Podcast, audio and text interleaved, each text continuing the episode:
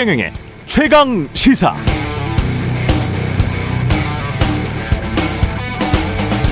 네, 인도는 미국, 호주 등과 함께 쿼드의 일원이기도 하지만 중국이 주도하는 상하이 협력기구에 속해 있기도 하죠. 상하이 협력기구는 중국, 러시아가 주축이고 인도는 정회원국입니다.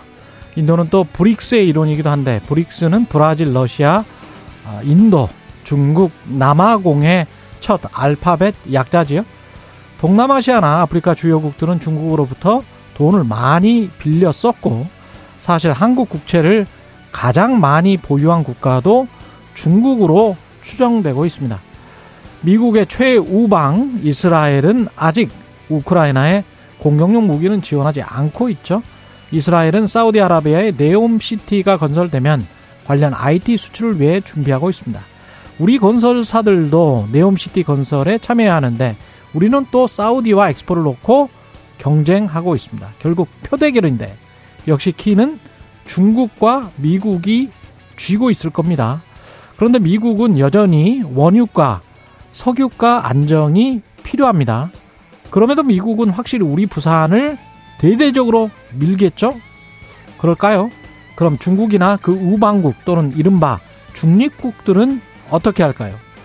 영국 이카노미스트 인텔리전스 유닛에 따르면 전 세계 인구의 3분의 2 정도가 우크라이나를 공격한 러시아에 대해 중립적 또는 우호적이라고 합니다. 한국 언론만 보면 세계는 미국 편 또는 중국 편으로 완전히 줄 맞춰서 나뉘어져 있는 것 같습니다만 그러나 미국의 Foreign Affairs 최신판은 직선으로 줄 맞춰져 나뉘어 있지 않은 세계 복잡하게 복잡게 지구의 지정학적 싸움에 대해 이야기하고 있네요. 진짜 현실은 뭘까요? 네, 안녕하십니까? 5월 22일 세상에 이익이 되는 방송 최경련의 최강시사 출발합니다. 저는 KBS 최경련 기자고요. 최경련의 최강시사 유튜브에서도 실시간 방송합니다. 문자 자면은 짧은 문자 50원, 기본자 100원이 드는 샵9730 콩어플 무료고요. KBS 일라디오 채널 정치, 경제, 사회, 문화 등 다양한 명품 콘텐츠가 있습니다. 구독과 좋아요, 댓글 많이 부탁드립니다. 오늘 최강시사 홍현익 전 국립외교원장과 함께 G7 정상회담 핵심 포인트 짚어보고요. 어, 장윤선 정치 전문 기자 그리고 김영익 교수의 경제합시다 준비되어 있습니다.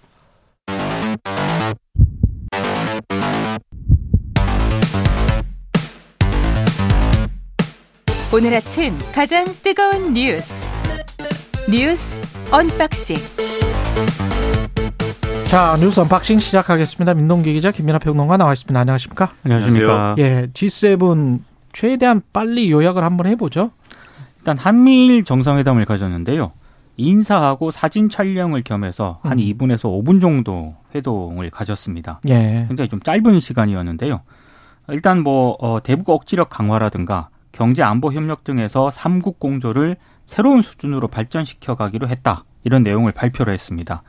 아, 젤렌스키 우크라이나 대통령이 히로시마를 깜짝 방문을 했기 때문에 예. 아마 이것에 영향을 좀 받은 것으로 보입니다. 주연은 젤렌스키였죠? 그렇습니다. 예. 그래서 이것 때문에 한미일 정상들이 뭐 북한 미사일 정보 실시간 공유라든가 한미일 경제 안보 대화 활성화 문제 등과 같은 의제를 정식으로 논의는 하지 못했습니다. 뭐, 바이든 대통령 또 빨리 가야 됐잖아요. 어, 그래서 그런지 예. 빨리 가면서도 바이든 대통령이 좀 미안했던 것 같습니다. 음. 그래서 어, 워싱턴에서 삼국 정상회담을 열자 이렇게 해서 윤 대통령하고 기시다 총리를 초청을 했습니다. 다음에 밥 한번 먹자. 예. 이제 워싱턴에 초청을 해서 뭐, 뭐, 어떤, 피- 어떤, 뭐랄까요, 피상적인 뭐 그런 것들만 하진 않겠죠. 그때 가서는 음. 아마도 이제 한미일 안보 협력과 관련된 여러 가지 또 좋은 얘기를 할 것이고, 특히 일본 입장에서는 지난번에 한참 말씀드렸다시피 워싱턴 선언으로 이 한미 간의 이제 어떤, 어, 어떤 여러 가지 이제 확장 억제 강화라든가 이런 걸 얻어낸 거에 대해서 자기들도 이제 해야 된다 이런 여론이 있거든요, 내부에. 그러다 보니까 아마 그런 것들과 관련돼서 자신들의 국익을 관철하기 위해서 아마도 그 워싱턴에서는 뭐 나름대로 일본이 할 말 만드는 그런 자리가 이제 마련되지 않을까 싶고 그리고 이게 방금 주연은 젤렌스키였다 이렇게 말씀하셨 있지만 총 감독은 결국 기시다 후미오입니다. 일본이 음. 한 것이기 때문에 예. 물론 이제 젤렌스키는 프랑스 비행기 타고 왔지만 이 자리를 다 세팅을 하고 어쨌든 이것에 어떻게 할 것인지 연출한 것은 일본이기 때문에 사실 이번 G7 정상회의 최대 승자는 언론은 보통 그렇게 안 보는데 제가 생각할 때는 기시다 후미오 일본 총리다. 여러 가지를 얻었거든요. 일본이 이걸 통해서. 중국 언론은 기시다 후미오 총리를 최대 승자 또는 최대의 원흉 뭐 이렇게 보는 것 같습니다. 예. 그렇죠. 그러니까 이 판을 만든 게 일본이다. 네. 중국은 계속 이러면서 반발을 하는 것인데 근데 이제 앞서서 이제 말씀하셨지만은 우리가 그럼 여기서 얻은 것은 어떤 거냐에 대해서는 또 냉정한 평가가 필요한데 다만 애초에 이제 G7이 아니기 때문에 우리는 또 옵저버 자격으로 참가한 것이기 때문에 애초에 우리가 발언한 어떤 그런 여지나 이런 것들을 많지 않은 상황 속에서 그렇죠. 사실 또 얻어낼 수 있는 것은 제한적이었기 때문에 좀 이벤트 위주로 지금 언론의 평가가 되고 있는 것은 불가피한 그러한 상황이 아닐까 생각이 됩니다. 예. 이벤트 위주라고 하셨는데 원폭 일령비 첫 공동 참배 이거는 이벤트이기도 합니다만은 나름 역사적인 의미는 있는 것 같습니다. 그래도. 일단 한일 예. 정상이요. 예. 한국인 원폭 희생자 위령비에 공동 참배한 것은 처음입니다. 그렇죠. 이 자체가 예. 상당히 좀 의미 있는 진전이라고 음. 평가가 되고 있고요. 특히 일본 총리가 한국인 위령비에 참배한 것은 오부치 게이조 전 총리 이후에 24년 만이거든요. 그러니까 또 현장에서는 그 한인 피해자 10명이 두 정상의 공동 참배를 지켜보긴 했습니다. 이것 자체도 굉장히 좀 의미가 있었는데 다만 조금 아쉬운 그런 대목도 있었습니다.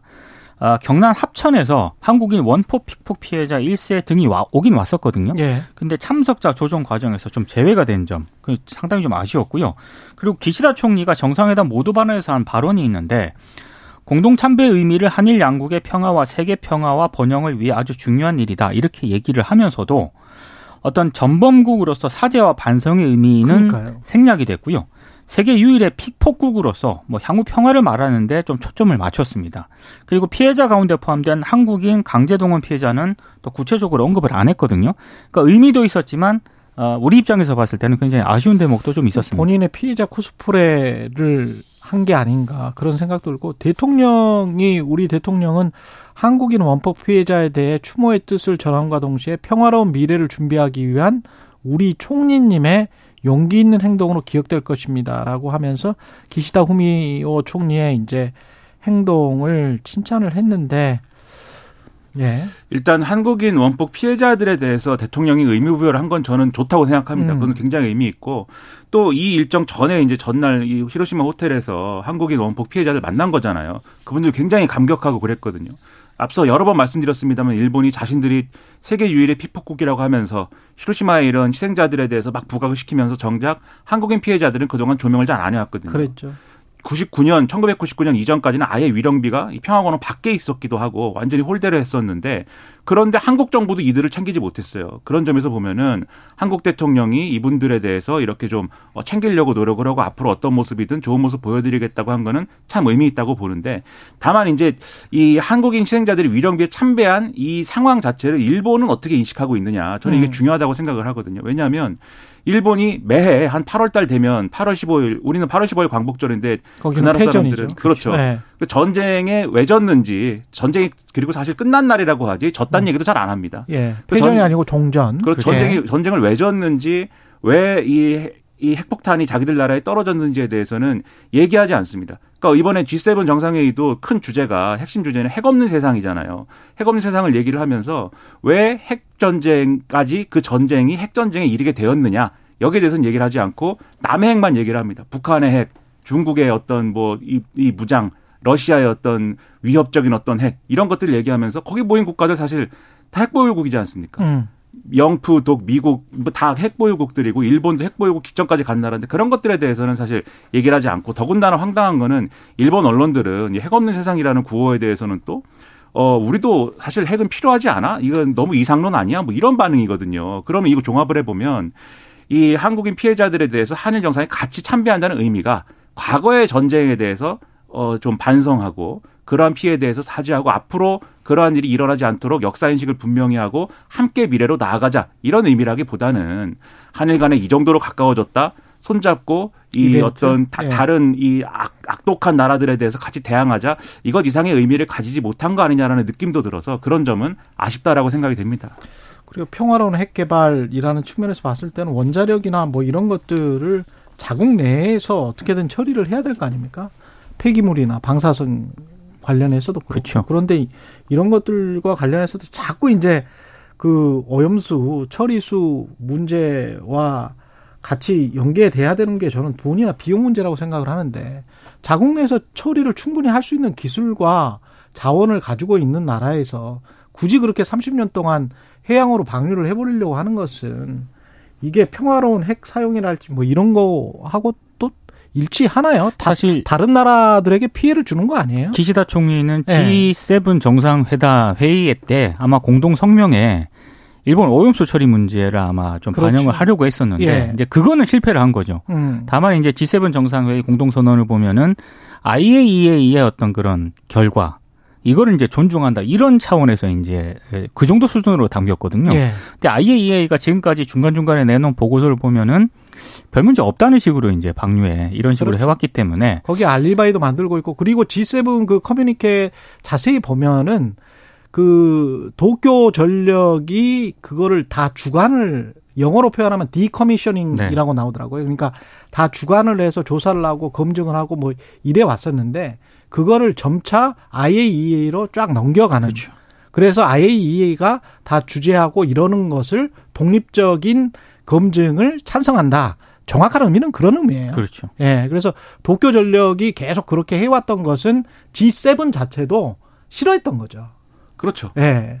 당사국이 왜 그걸 해? 음. 그렇죠. 뭐, 중립적이고 예. 어쨌든 권한 있는 국제기구가 해야 되는 것이지. 음. 그래서 그 점에서 이제 사실 일본이 기대한 만큼은 아니었지만 또 어떻게 보면은 어쨌든 그러한 어떤 노력, 그러니까 IAEA로부터 검증을 하도록 하고 그러한 방향으로 가고자 하는 어떤 흐름에 대해서는 인정을 또 받은 것이기 때문에 음. 그러니까 거기에 대해서는 이제 얘기를 할 때는 저는 어쨌든 평화적 핵이용에 있어서도 후쿠시마 원전 사고 같은 경우에는 그것은 어떻게 평화적으로 될 수 있는가 또 어떻게 인간에게 해가 없을 수 있도록 될 수 있는가에 대해서 반성하고 그렇죠. 그거에 대한 재발 방지를 마련한다든지 이런 얘기를 해야 되는데 정상들한테 후쿠시마산 술 주고 뭐 이런 걸 통해서 그런 진정성을 인정받기는 어려운 것이다. 그러니까 이런 부분에 대해서 일본 정부가 다시 좀 생각을 해봐야 된다는 그런 느낌입니다. 후쿠시마 사케가 아마 제공이 된 것과 관련해서 음. 조선일보 도쿄특파원이 오늘 칼럼을 썼는데 예. 화가 많이 난 것 같더라고요. 예. 그러니까 만찬 목록을 보니까 12년 전 원전 사고 때문에 방사능 그 위험 논란이 끊이지 않는 후쿠시마산 사케가 있더라. 예. 근데 이게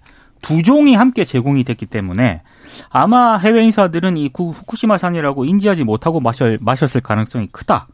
이렇게 지적을 하면서요. 재밌는 게 일본엔 민폐를 뜻하는 메이와쿠를 극히 꺼리는 문화가 있는데 예. 일본을 찾은 중요한 손님에게 일본인도 꺼리는 음식을 대접하는 건 전형적인 민폐 아니냐. 또 이렇게 조선일보 기자가 도쿄 특파원이 지적할 정도였으면 예. 일본 현지에서 이 후쿠시마산 어떤 그런 식재료 있지 않습니까? 그렇죠. 이 부분에 대해서 일본인들이 어떻게 받아들이는가가 대략적으로 나오는 것 같습니다. 음. 황당하죠. 후쿠시마케를 가르쳐 주지도 않고 이제 사실상 먹게 했다는 것이 황당하고 이런 태도들이 어떤 어쨌든 이런 평화적인 핵 이용이 이렇게 가능하다라는 걸 증명하는 방식이 아니라 빨리 사고 이전으로 다 돌아가고 싶다. 그냥 그런 것 같아요. 없던 걸로 치고 이런 이걸로 마음들을 이제 프로모션 하려고 하는 거예요. 그렇죠. 사실은 그리고 저 가르쳐는 줬어요. 그 사람들 그 외교부 홈페이지를 봐보니까 그 식단이랄지 어디 원산지랄지 이런 게 다 나왔더라고요. 그러니까 나중에 이제 관광을 하고 이럴 때도 홍보하는 차원에서 야 G7 정상들이 다 먹은 거야. 그러니까 안심하고 드셔도 돼. 이런 차원이었던 것 같아요. 그렇죠. 일본 입장은. 가르쳐주지 네. 않았다는 거는 네. 그러니까는 정상들이 그 병을 들고서 뭐 이렇게 하- 자기들이 따라 마시지는 않았을 거 아닙니까? 두 종이 나왔기 때문에 아, 두 종이 그렇죠. 그 구분이 곤란하다는 네. 거죠. 그래서 정상들은 아마 얘기는. 어, 마신 정상도 있고 안 마신 정상도 있을 거고 그걸 자기들은 모를 것이다 이제 이런 얘기예요 이게 네. 그러니까 그런 것들은 민폐 아니냐라고 하는데 그러니까 이 진지한 반성과 성찰이나 이런 것은 없는 거 아니냐 그런 차원에서 예를 들면 후쿠시마 오염수 방류라든지 이런 것들이 진정성 있게 검증이 되겠느냐 이런 우려가 있는 거죠. 예. 그리고 우리 시찰단은 갔는데 이 한 사람 그 단장입니까? 네. 그분 빼고는 누가 갔는지도 지금 모르는 거죠. 그러니까 유국희 원자력 안전위원장이 시찰단 단장을 맡고 있거든요. 예. 어제 인천공항에서 기자들에게 만나서 뭐 어디에도 경도가 되지 않고 과학적인 근거 기준을 갖고 안전성을 확인해 나가겠다. 이렇게 얘기는 했는데 좀 말이 나오고 있는 게요. 일단 일본의 자체 검사 장비를 가져가지 않는다라고 합니다. 그리고 오염수 등 현장 시료 채취도 안 한다고 하거든요. 실효 채취도 없다. 그렇습니다. 예. 아, 그리고 민간 전문가는 일본 측의 반대로 포함이 안 됐고요. 그리고 어, 유, 이 인천공항의 모습을 드러낸 유단장을 제외한 20명의 그 명단이 있지 않습니까? 공개를 안 했거든요. 그러니까 어제 좀 이상했던 게 지난 20일 저녁에 언론의 출발 직전에 인천공항에서 브리핑을 하겠다라고 시간하고 장소를 기자들에게 공개를 했습니다. 음. 근데 공항에 딱 나가보니까 기자들이 유국희 단장만 온 겁니다. 그러니까 이제 시찰단에 포함되는 그 시찰단이 오지 않겠느냐라고 해서 이제 기다리고 있었는데 시찰단은 일단 확인을 못 했고요. 유, 유국희 단장의 이제 간단한 그런 내용만 이제 취재를 하게 된 건데 더 좀 이상한 거는 일본 현지 일정 공개라든가 언론의 취재 허용 여부도 아직까지 결정을 못했다라고 합니다. 그래서 좀 상당히 좀 비판적인 목소리가 좀 나올 수밖에 없는 상황입니다.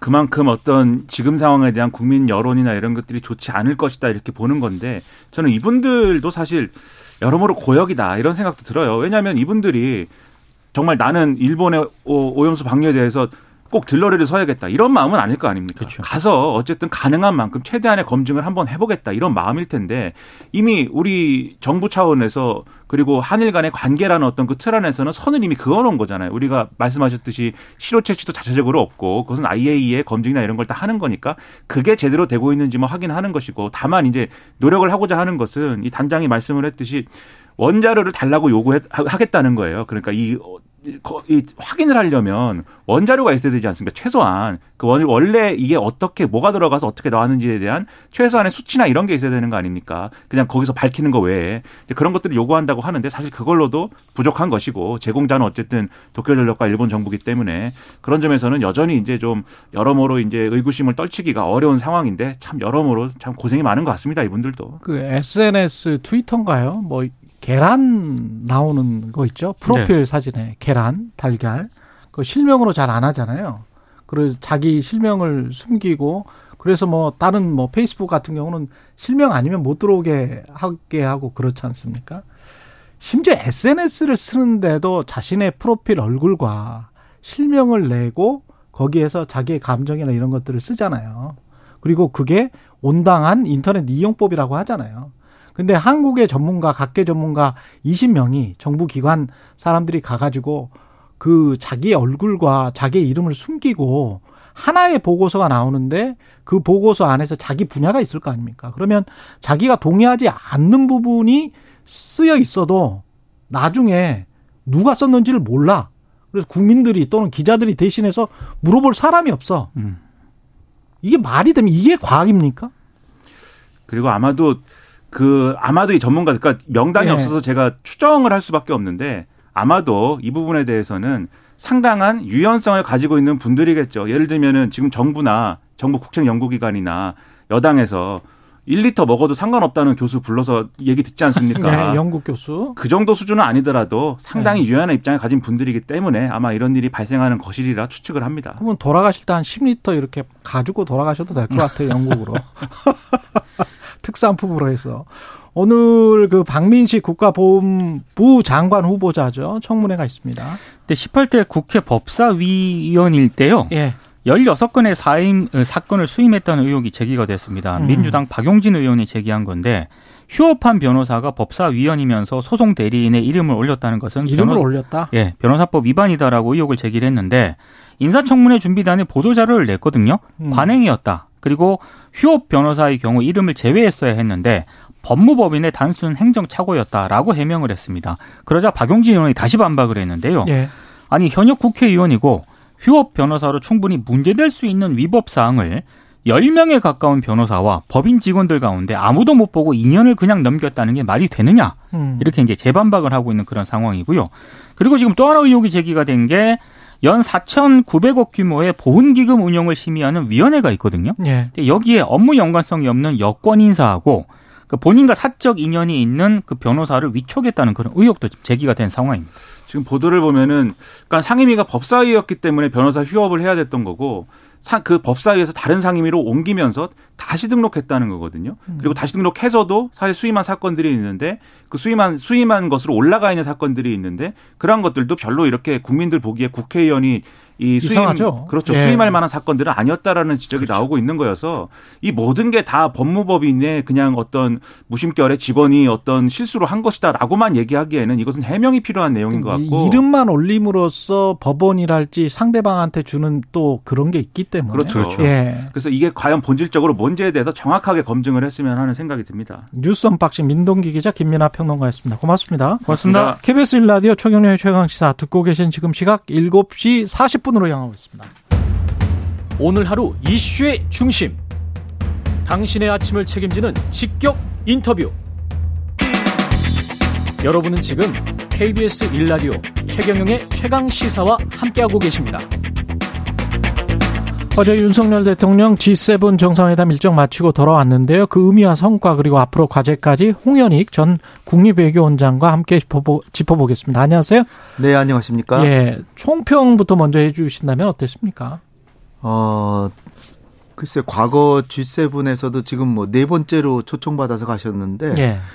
과거에는 그때 서구에서 해서 그런지 윤석열 대통령보다 전임자들을 좀 음. 이렇게 많이 드러났는데, 윤석열 대통령은 뭐, 저, 히로시마 그, 저, 위령비 참배 이런 거 제외하고는 그렇게 크게 모습이 드러나질 않아 보여서, 예.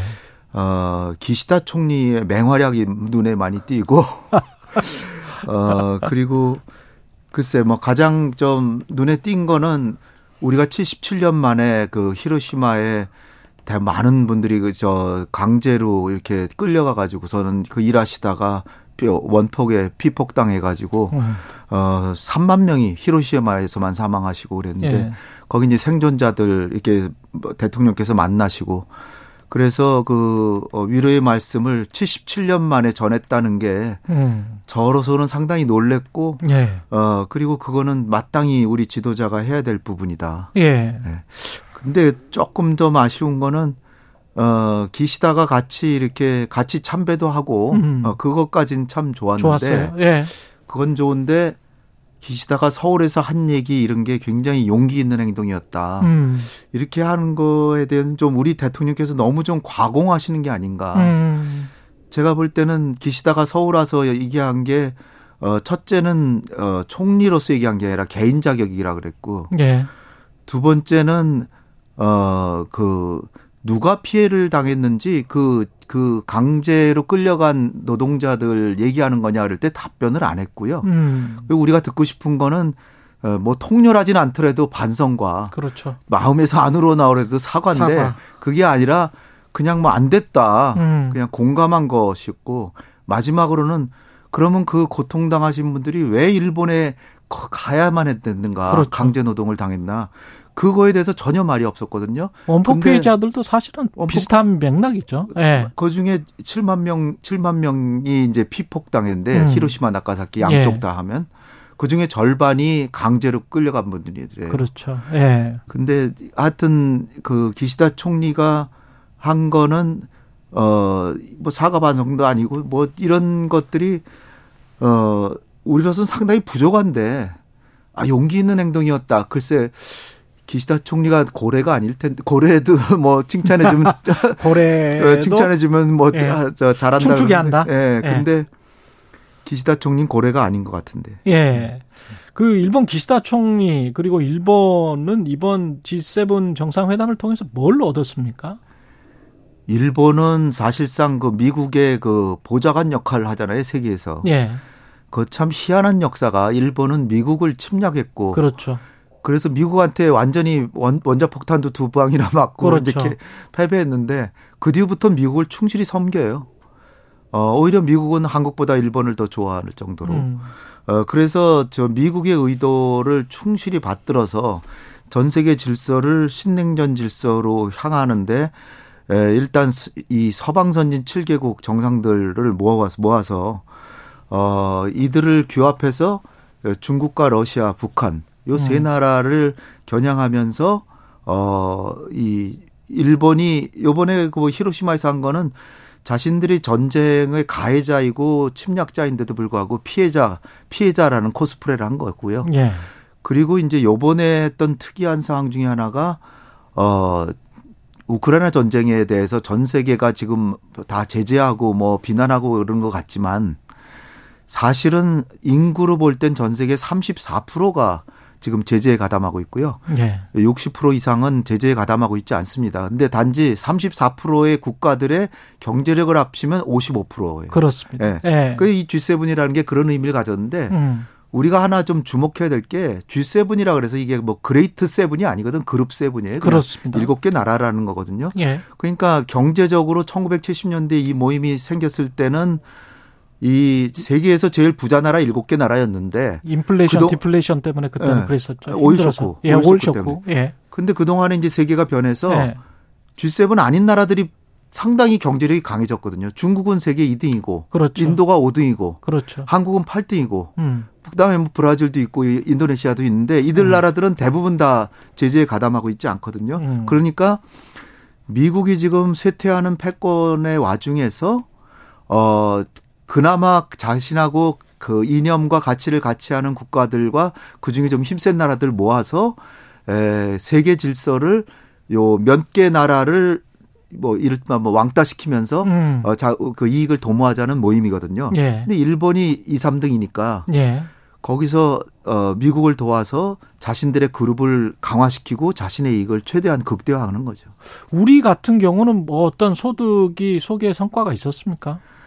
우리 같은 경우는 그래도 네. 참가를 요청했다는 것만 해도 좀 소득은 소득이죠. 소득, 소득 왜냐하면 예. 일본이 한국을 상당히 견제하고 뭐 안보, 안보리 상임이사국은 물론이고 음. 어 G8으로 되는데도 사실상 일본이 속으로 반대하고 있는데 아. 그런데도 일본이 우리를 초청하게 한 거 자체는 외교적인 성공이라고 볼 수 있죠. 예. 근데 다른 그 어, G7 정상회담 문재인 대통령 가셨을 때는 상당히 이렇게 활약도 많이 하시고 이렇게 얘기도 많이 하시고 그랬는데 요번에는 마지막 날 윤 대통령께서 이렇게 얘기하시고 해서 그런지 음. 크게 보도도 안 됐고 그런데 음.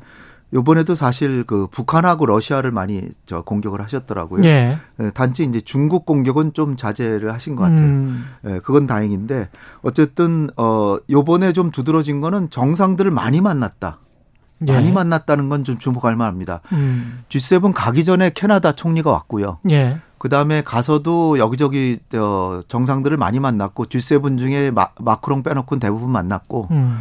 그 다음에 어 그 나머지 참관국들 인도 뭐 인도네시아 예. 베트남 부- 어, 브라질 이런 나라들 정상들도 만났기 때문에 음.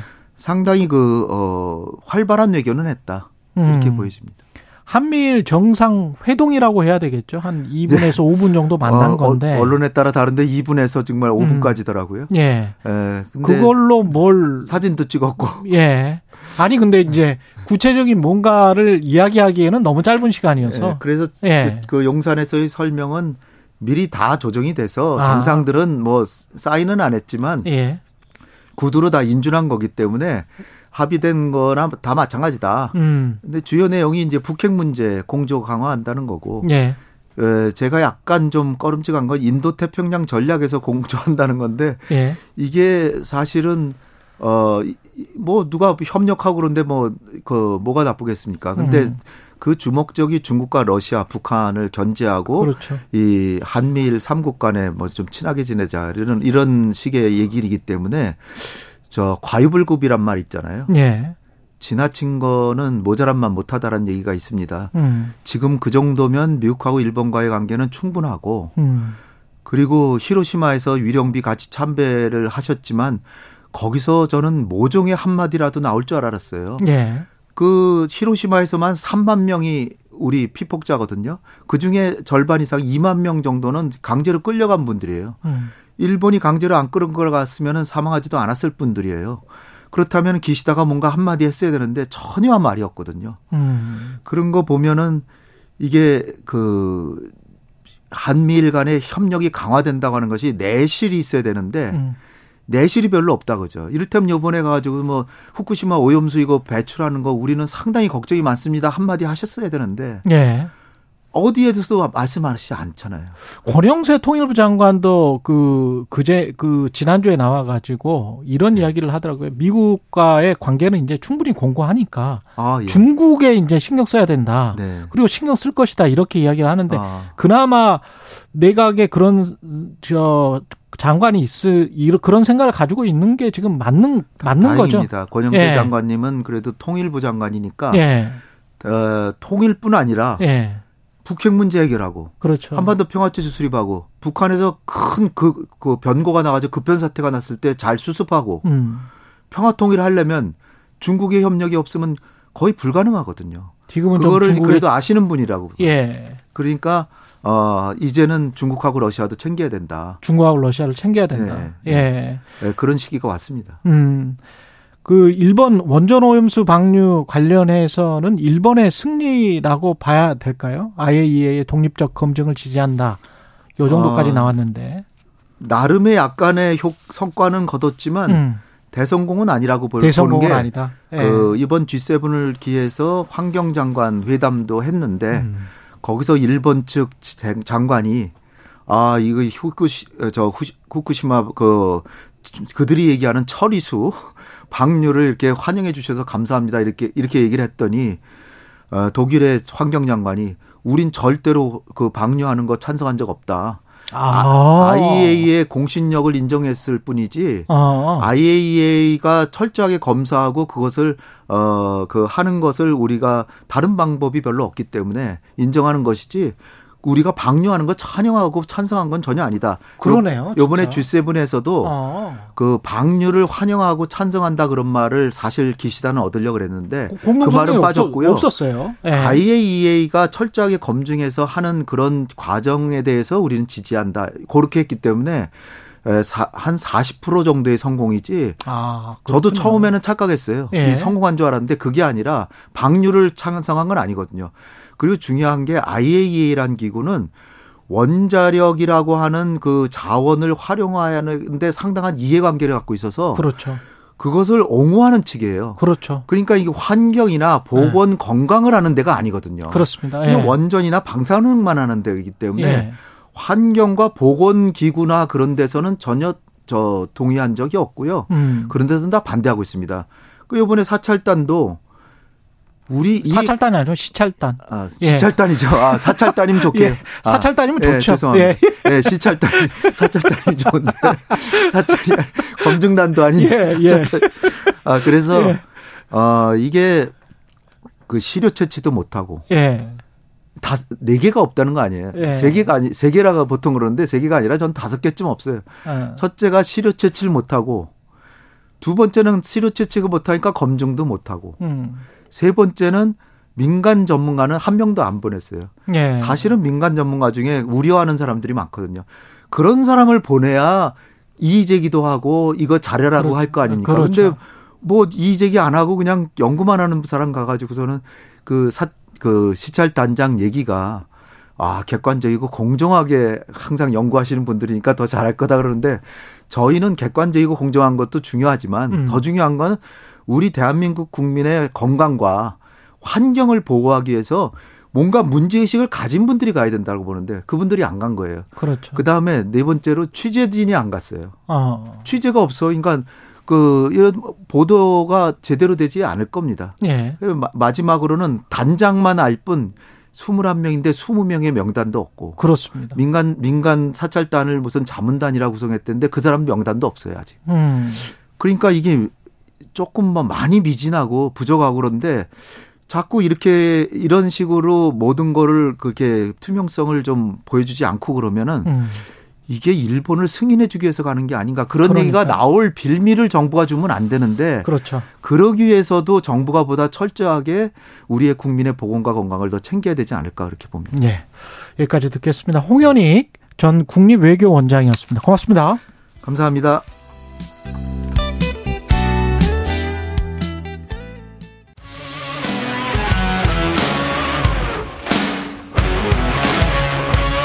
오늘 하루 이슈의 중심 최경영의 최강 시사.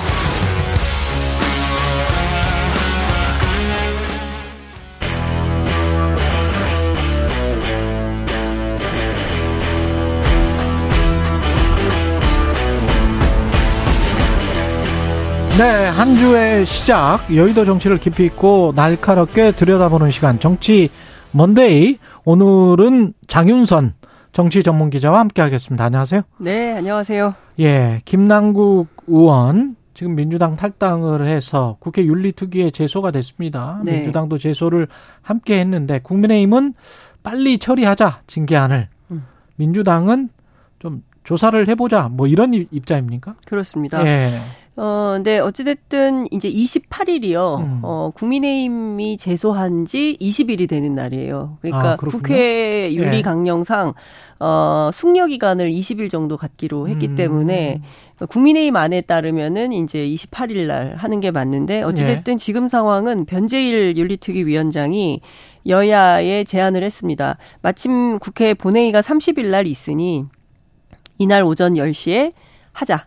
일단 하자, 만나자 이렇게 얘기를 만나자. 했고요. 예. 예. 그리고 변재일 위원장 생각에 양당 공의 안 받기 어려울 거다. 그래서 어. 이제 30일 날 회의는 열릴 걸로 이렇게 전망을 하면 될 것 같고요. 회의는 열린다. 그렇습니다. 그 전에 네. 뭐 논의가 있거나 물밑 협상이 있거나 뭐 이런 거는 그러진 않을 것 같아요. 예. 왜냐하면 지금 보면 앞서 말씀해 주신 대로 국민의힘이 생각하는 징계 요구안과 음. 또 민주당이 생각하는 징계 요구안이 각각 서로 온도차가 있기 때문에 쉽게 한쪽으로 쏠리기도 어렵고 물밑 음. 협상을 통해서 뭔가 이제 합의한 안을 올려서 처리하는 이런 방식으로 가기는 매우 어렵다. 그러니까 지금 어, 국민의힘 쪽에서는 김남국 의원에 대해서 무조건 일단 제명을 해야 제명하 된다. 국회의원 이런, 제명이죠? 그렇습니다. 네. 이런 요구를 하고 있고요. 민주당은 아니 무슨 말이냐 이미 음. 39건 계류돼 있는 게 있는데 네. 이거 먼저 처리하고 김남국 의원 건을 처리하는 게 맞지 이거 다 빠지고 김남국 의원 건만 처리하는 것은 형평에 맞지 않다 이제 이렇게 맞서고 있는 상황인 거죠.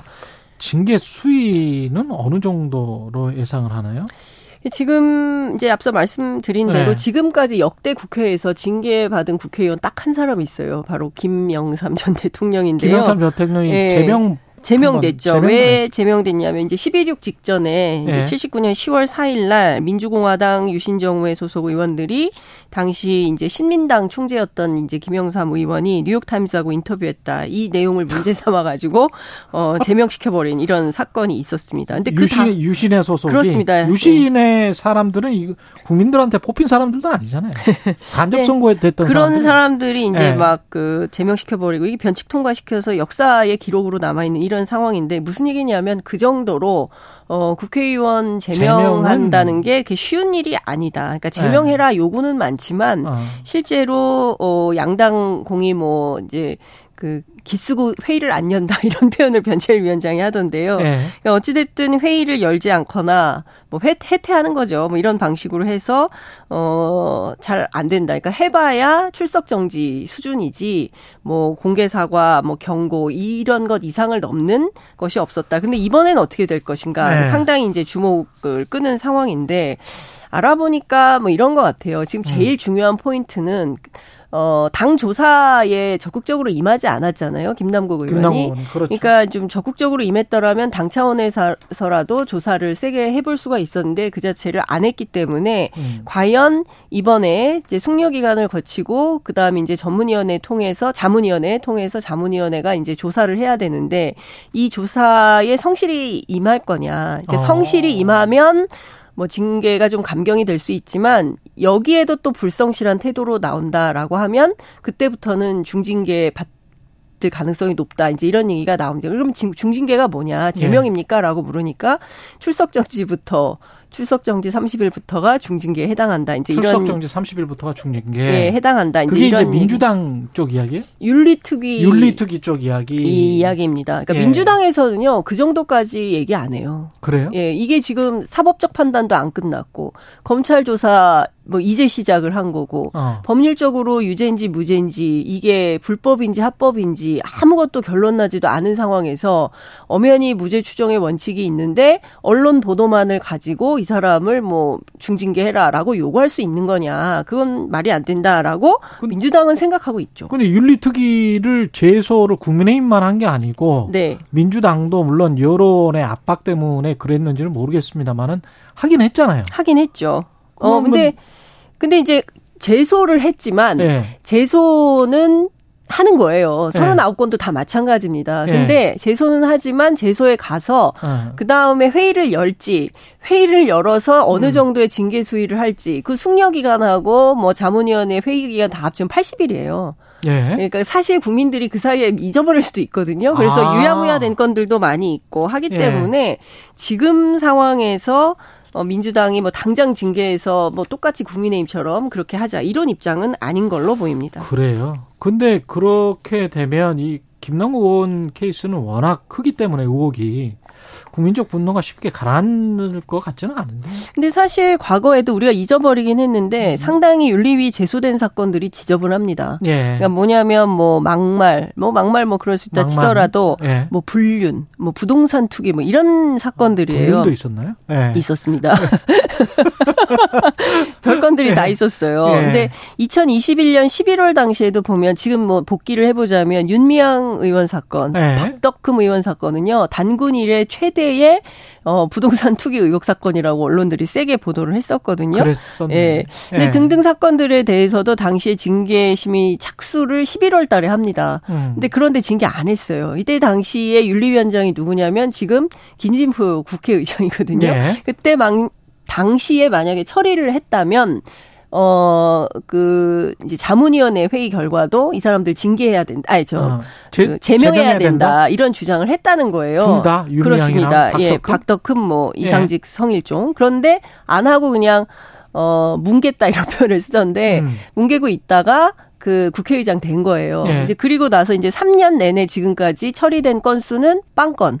단 한 건도 없습니다. 아. 국회 윤리위에서 징계받은 의원들이 하나도 없다는. 윤미향 박덕흠 같은 경우는 사법적인 판단이 박덕흠은 무혐의 처리가 됐어요. 무혐의 처리 경찰에서 무혐의 처리가 됐고 네. 윤미향 의원도 어 무죄 상당 부분 무죄를 상당 받고 부분 한 무죄. 건에 대해서는 지금 이제 항소한 상태거든요. 그렇죠. 근데 그것도 얼마든지 본인이 해명할 수 소명할 수 있다. 이제 이런 입장이기 때문에 영수증만 없을 뿐뭐 그렇습니다. 1,700만 원인가 하는 그렇죠. 예. 그 내용이죠. 그러니까 이런 고민들이 있더라고요. 윤리위 취재를 해보면 음. 당시에는 여론 재판이 매우 뜨거워서 당장 제명을 해야 된다라는 국민적 여론이 높으나 나중에 사법적 판단으로는 무혐의나 무죄 판결을 받았을 때 그러면 지금 그때 당시에 김진표 윤리위원장이 어, 이분들을 제명을 했다면 지금 수준에서는 박덕흠 윤미향이 경우에 따라서는 소송을 할 수도 있고 국회를 상대로 소송할 가능성이 매우 높다. 그러네. 그렇기 때문에 윤리위의 징계 문제는 매우 어, 어, 신중하게 판단을 해야 하는 이런 측면이 있다. 근데 그렇다고 해서 민주당 내부에서 음. 그러면 뭐 김남국 의원이 죄가 없다.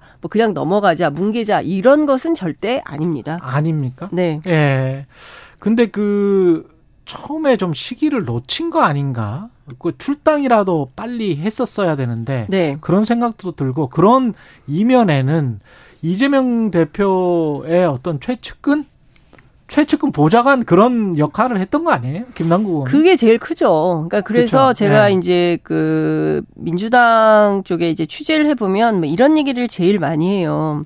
그러니까 김기현 대표 뭐 캥기는 거 있어가지고 네. 어저 캥기는 게 있어서. 네, 캥기는 네. 거 있어서 뭐, 뭐, 저 제명 이재, 안 하는 이재명 거냐. 대표가. 네, 네 그러니까 아. 김남국 의원 제명에 적극적으로 나서지 않는 이유는 이재명 대표가 뭔가 캥기는 게 있어서 그렇다라고 아. 김기현 이제 국민의힘 대표가 주장을 했는데요. 네. 이제 관련해서 이제 취재를 해보면 사실 김남국 의원에 대해서 이재명 대표가 많이 아파한다. 음. 그러니까 어 사실 그 상당히 로얄티가 높았던 음, 측근이고 충성도가 높다. 그렇습니다. 그리고 이제 저 성실하고 굉장히 열심히 이재명 대표를 보필했던 참모였기 때문에 어, 사실 그리고 이재명 대표가 과거에 행정만 했기 때문에 여의도에 네. 사람이 별로 없잖아요. 그러니까 여의도 음. 국회의원 중에 사람이 몇 되지도 않는데 그 중에서 김남국 의원은 매우 각, 각별했던 어, 터인 거죠. 그렇기 네. 때문에 솔직히 말하면 상당히 대표가 온정주의적 태도가 있는 게 사실이다. 그러니까 뭐 캥기는 게 있다기보다는 음. 아픈 손가락인 거죠. 어떻게 잘라내냐. 뭐 이제 이런 얘기를 하고 있는데요. 그러니까 사실 그래서 제가 또 조금 더 딥하게 더 취재를 해봤습니다. 네. 그랬더니 어떤 얘기가 나오냐면 이제 비공개 최고위에서 이재명 대표 그런 얘기를 했다는 거예요. 막말로 얘기해서 김남국이 어. 내년에 어? 당이 공천을 줄 수가 있겠냐. 어. 그러면 무소속으로 뭐 출마를 아, 할 수가 있겠냐. 아니 설령 출마한다고 해도 당선이, 당선이 되겠냐. 이 정치적 생명 이미 끝났다. 음. 정치적으로 이미 사망 선고가 내려진 사람인데 예. 뭐 그런 사람에 대해서 우리가 뭐 윤리위 제소 끌고 가고 이런 것까지 해야 되냐라고 해서 실제 그 뭡니까 그, 저, 의총 끝난 다음에 결의문 채택하는데도 그 내용이 빠졌던 것 같아요. 그랬다가 아, 하도 이제 열, 여론이 나쁘고 언론에서 어. 문제 제기를 하고 이게 사실이 맞는데 왜 아니라고 하냐 이런 주장이 있으니까 그 이튿날 최고위원회에 아침에 오자마자 이재명 대표가 앉자마자 자기가 먼저 이 얘기를 했대요. 윤리위 아, 제소해야 되겠다고. 윤리 제소해야 되겠다고. 네, 그래서 사실은 지금 당 내부가 어 어쨌든 이런 사건이 터지면 가장 먼저 나서서 선제적으로 어 이제 해결을 하고 칼을 들이대고 이렇게 해야 되는데 그렇게 못한 것은 이재명 대표의 온정주의 탓이다라는 얘기가 나오고 있습니다. 판단이 이런 그런 생각도 드네요. 왜냐하면 이재명 당 대표가 의원 의원 되자마자 그 의원 되기 직전인가요? 네. 그 국방주 쪽에 투자를 했다. 국방이 그렇습니다. 뭐 가네 못 가네 해서 결국 못 음. 갔었던 일이 있었죠. 아니 이제 국방위에 이제 들어가면서 네. 자기가 국방 관련 주식을 그렇죠. 샀죠. 그래서 주식 투자 논란이 있어서 전재수 의원이 아. 아니 지금 사람들은 대선에서 져가지고 텔레비전을 끄내만해 그렇죠. 예. 텔레비전을 끄내만해 하는데 음. 주식 매매하는 게 말이 되냐라고 해서 말씀하신 대로 이제 그런 절차를 이미지가 이렇게 되면 김남 뭐 전혀 달리 보일 수도 있겠지만 주식과 코인이 이미지가 겹치기 때문에 이재명 당 대표도 그렇고 민주당에도 그렇고 김남국 의원이야 뭐 이미지가 거의 지금 뭐 정치 생명이 끝날 정도라고 하니까 민주당 내부에서도 그러면 민주당이라도 살려야 되는 쪽으로 가야 될 텐데 그 쪽은 좀 더 엄정하게 대처를 해야 되는 거 아니에요? 그렇죠. 그러니까 네. 민주당 속내 뭐 샅샅들이 취재를 해보면 음. 아니 국회의원이 무슨 투자 어 말이 되는 거예요? 그렇죠. 어. 주식도 욕 먹는데 무슨 코인이야 이제 그렇죠. 이런 얘기를 합니다 네. 하고 있고 그리고 다 떠나서 해명의 일관성이 없지 않냐. 그러니까 분명히 뭐 맞아. 하기는 라디오 나와 아니 뭐죠 유튜브 방송에 네. 나와서 어, 뭐, 한 몇천 원밖에 안 했다라고 주장을 했는데, 까보니까 이제 2,900 나오고 뭐 이런 식인 거잖아요. 2,900만 원. 예, 2,900만 원. 이렇게 나온 거잖아요. 그러니까 예. 그런 걸 보면서 결국에는 당을 신뢰의 위기, 그리고 그렇죠. 위, 위선적이고 매우 부도덕한 집단으로, 어, 만들고 있다. 이거 왜 지도부가 정리 못하냐. 근데 이런 얘기도 해요. 음. 지도부가 그거 정리할 거라고 기대합니까? 어차피 우리 지도부 그 정리 못 합니다. 그래서 원내대표로 박광원 뽑은 거 아닙니까? 그러니까 민주당 내부에서 이야기한다고? 예, 이렇게 얘기하는 분들도 있는 거예요. 어. 세게 말씀하시는 분들은. 그러면 예. 지금 우리 당은 뭘 해야 되냐? 박광원 원내대표 중심으로 지도부 탓 더 이상 하지 말자. 지도부 탓 하지 말고 의총을 자주 열어서 의총 안에서 집단 지성을 발현해서 총선 앞에 우리가 어떻게 국민 앞에 나갈 건지 분명하게 해야 된다. 검찰 탓, 한동훈 장관 탓 이런 거 좀 제발 그만하자. 아니 검찰이 검사가 정권을 잡았는데 이런 정도 야당이 수모당하는 거 생각도 못했다는 거냐. 음. 당연히 이런 어 수모는 있는 것이지. 민주당에서는요 윤석열 정부를 무사 정권이라고 부릅니다. 무사? 네. 무사? 무사. 칼. 아, 칼? 예, 예, 예. 아. 칼을 쥔 쪽이 마구 휘두르고 있는데 예. 칼날 위에 있으면 베이고 다치는 거 너무 당연한 거지. 예.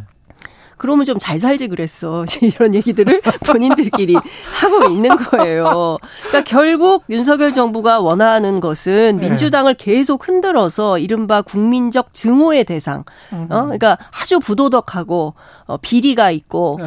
아주 지저분한 집단으로 만들어서 완벽한 검찰권을 행사하는 나라 이렇게 만들려고 하는데 그러면 민주당 스스로가 이 윤석열의 덫에 빠지지 않도록 해야지 무슨 남 탓을 하고 있냐 아무 의미가 없다 이런 주장을 하는 분들도 계십니다. 그렇군요. 네. 이게 저 홍익표 문체위원장은 지금 P2E 업체 로비 의혹에 대해서 청문회를 실시하자 그러니까 이제 국민의힘은 이것도 뭔가 김남국 가리기다 뭐 이런 식으로 이야기가 나오고 있는데 그 그런 것 같지는? 않아요. 그러니까 네. 좀 취재를 해보니까 네. 실제로 2021년 당시에 이제 음. 국회 정무위뿐만 아니라 여러 상임위 부처에 이 P2E 업체들이 돌아다녔다는 거예요. 아. 그래서 어, 왜 4급 이상 보좌관들 싹 다 털어야 되냐라는 아. 얘기가 나오냐면 그게 이것 때문에 그렇습니다. 그러니까 지금 P2A가 우리가 이제 불법이잖아요. 게임으로 돈 버는 그렇죠. 겁니다. 게임으로 돈 버는 거. 그러니까 네. 이게 불법이기 때문에 대체로 이 업체들이 동남아시아 쪽으로 가서 일을 아. 한다는 거예요. 근데 IP 주소를 그렇습니다. 그쪽에. 그래서 우리도 이걸 합법화해서 뚫어 놓으면 여기서도 이제 이게 되는데 당시에 두 가지 기류가 있었다는 거예요. 이거 사행 산업이기 때문에 안 돼. 이거 게임이 기본이고 이게 도박이다. 무슨 도박 도박이다. 이거 하면 안 된다라고 해서 반대하는 쪽과 이게 뭐 젊은 친구들이 이를테면 많이 한다. 많이 하기도 하고 또 부동산으로 이렇게 그 좀 돈을 모으기가 어려우니까 이렇게 소액 투자, 예, 소액 투자를 통해서 뭔가 네. 돈을 벌 수 있는 길을 뚫어줘야 되는 거 아니냐 이제 이런 양론이 있었는데 어찌됐든 뭐 어, 이제 좀 찬성하는 쪽 같은 경우에는 입법 로비 가능성이 있는 거 아니냐. 그렇기 때문에 이제 홍익표 의원이 이런 차원에서 나서는 거고 한번 들여다볼 필요는 있을 것 같습니다. 어느 정도 음. 수준인 것인지 실제 네. 그리고 어 있다고 한다면 그것은 뭐 그렇죠. 법률적 조치가 필요한 상황이 되는 것이죠. 전반을 한번 들여다볼 필요는 있겠다. 네. 그리고 국민의힘은 지금 어떻게 보면 계속 수세였다가 대통령 지지율이나 네. 뭐 이런 전반적으로 그런데 지금 김남국 의원 때문에 어 판세가 뒤집혔죠. 좋은 거죠, 지금. 완전히 좋죠. 그래서 어 네. 국민의힘 쪽에서는 그 지도부의 한 관계자는 그런 얘기도 하더라고요, 네. 저한테. 김남국 계속 가야 된다. 뭐 제명하거나 이래서는 안 된다. 아, 제명 제명으로 예. 끝나면 안 된다. 근데 지금 보면 네. 어 꺼질 듯 꺼질 듯 꺼지지 않는 이슈가 있으니 바로 김남국 의원 이슈예요. 아. 그러니까 이 이슈가 계속 갑니다. 그런 이유는 사실상 예. 어 지지율도 관련이 있고요. 또 음. 2030 어, 친구들, 그러니까 음. 그 젊은 세대들이 갖고 있는 이런 상대적 박탈감 같은 것도 그렇죠. 있고, 그동안 네. 이제 본인이 주장했던 것과 전혀 다른 삶, 뭐 이런 거에 대한 어떤 어, 비판도 존재하기 때문에 이 이슈가 계속 어, 꺼지지 않고 있고, 음. 말씀해 주신 대로 국민의힘은 괜찮죠. 이 분위기 계속 가고 싶죠. 네. 그러면서 뭔가 그 여기에서 우리가 혁신 비슷한 음. 이미지를 하면 더 올라갈 수 있는 거 아니냐 이런 생각도 할 것 같습니다. 그걸 짜고 있습니다. 그 짜고, 짜고 있다는 소문이 지금 돌고 있는데요. 예. 최근 여의도 주변 이제 떠도는 소문이 있으니 그것은 뭐냐면 제가 어제 이제 확인하려고 장재원 의원한테 몇 차례 전화를 했는데 전화 안 받으시더라고요. 아, 예. 그러니까 장재원 의원을 비롯한 소위 윤핵 윤핵관 총선 불출마설이 살짝 돌고 있습니다. 윤핵관이면 누구? 권성동, 장재원 이런 분들? 그렇죠. 윤한홍, 이철규 이렇게 네분 예. 원조 윤핵관이라고 할 수 있는데요. 총선 불출마한다. 그렇습니다. 내년 총선을 앞두고 선제적 불출마로 공천 혁신의 불을 땡긴다. 이제 이런 차원의 얘기들이 시나리오가 돌고 있습니다. 음. 어, 국민의힘 지도부 한 관계자에 따르면 대통령도 이런 비슷한 생각을 하시는 것 같다는 거예요. 그러니까 이른바 원조 윤핵관 4인방의 불출마가 어떨까. 어. 그렇게 된다면 내년 총선에서 국민의힘에게 도움이 될까 안 될까 뭐 이런 음. 걸 내부적으로 좀 돌려봤던 모양이에요. 예. 그런데 이게 상당한 파장이 있더라. 음. 그러니까 내부적으로. 그래서 그러면 이 상황에서 그 네 명 가운데 누구라도 먼저 선당 후사 관점에서 불출마를 선언한다면 그리고 이게 우리 공천 혁신의 어떤 불을 당기자라고 한다면 그 자체로 파장은 상당하다. 이렇게 볼 수밖에 없다라고 얘기를 음. 하고 있습니다. 그러니까 김기현, 사실 김기현, 먼저 헌신한다 이런 거죠. 먼저 헌신한다. 김기현 대표도 총선 불출마한다. 뭐 이런. 한 95% 이상 김기현 의원도 아, 김기현 대표도 불출마 가능성이 높다 이렇게 얘기를 95% 하더라고요. 이상. 예, 예. 그 지도부 안에서는 그런 얘기를 하는데 또 모르죠. 어, 아닙니다. 이럴 수도 있긴 합니다. 그런데 어쨌든 네. 지도부 안에서는 자기들끼리 고민을 하는 거죠. 이럴까 저럴까 이렇게 하면 어, 내년 총선에서 다수당을 할 수 있을까? 뭐 또 다른 수를 써보면 다수당을 할 수 있을까? 서로 민주당이든. 국민의힘이든 내년 총선에서 거의 뭐 명운을 걸린 뭐 매년 매번 그렇긴 합니다만 그렇죠. 그래도 이번만큼 그렇게 큰 게 다가오는 총선은 없는 그렇죠. 것 같아요. 특히 이제 네. 민주당도 그렇고 이제 그 윤석열 대통령도 그렇죠. 왜냐하면 지금 어 여대 야소 국면이기 때문에 그렇죠. 본인이 뭘 하려면 이 국면을 음. 바꾸기 위해서라도 내년에 반드시 국민의힘이 다수당이 돼야 되는데 국민의힘은 그런 입장이고 그렇죠. 그러려면 이제 이런저런 포석을 깔아보는 거죠. 그럼 민주당은 보고만 있어요? 그러니까요. 그래서 민주당은 어 뭐냐 그랬더니 네. 아직 그 흐름이 정확하게 잡히는 것은 없습니다. 지금 음. 보면 일단 돈봉투, 그다음에 음. 김남국, 그리고 그 다음에 또 무슨 이슈가 터질지 우리는 모른다.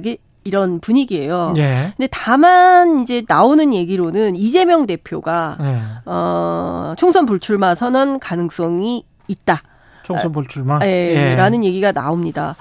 어, 그러니까 그러면서 당 지도부에서 물러나고 그리고 이제 그 공천권을 내려놓는 이제 그런 음. 그림을 좀 그리고 있다는 얘기가 있긴 한데요. 시기는 언제? 시기는 음, 아마도 이제 그 추석 무렵 추석 무렵 이될 거다라고 합니다. 그런데 만약에 국민의힘에서 먼저 먼저 선제적으로 이렇게 공천 혁신 어 그리고 뭐 우리부터 뭐 먼저 하면. 내려놓겠다라고 하면 그러면 민주당도 그 시계가 당연히 빨라질, 빨라질 수밖에 수밖에. 없는 상황이 되는 거죠. 왜냐하면 혁신 경쟁이 붙기 때문에 그런 것입니다.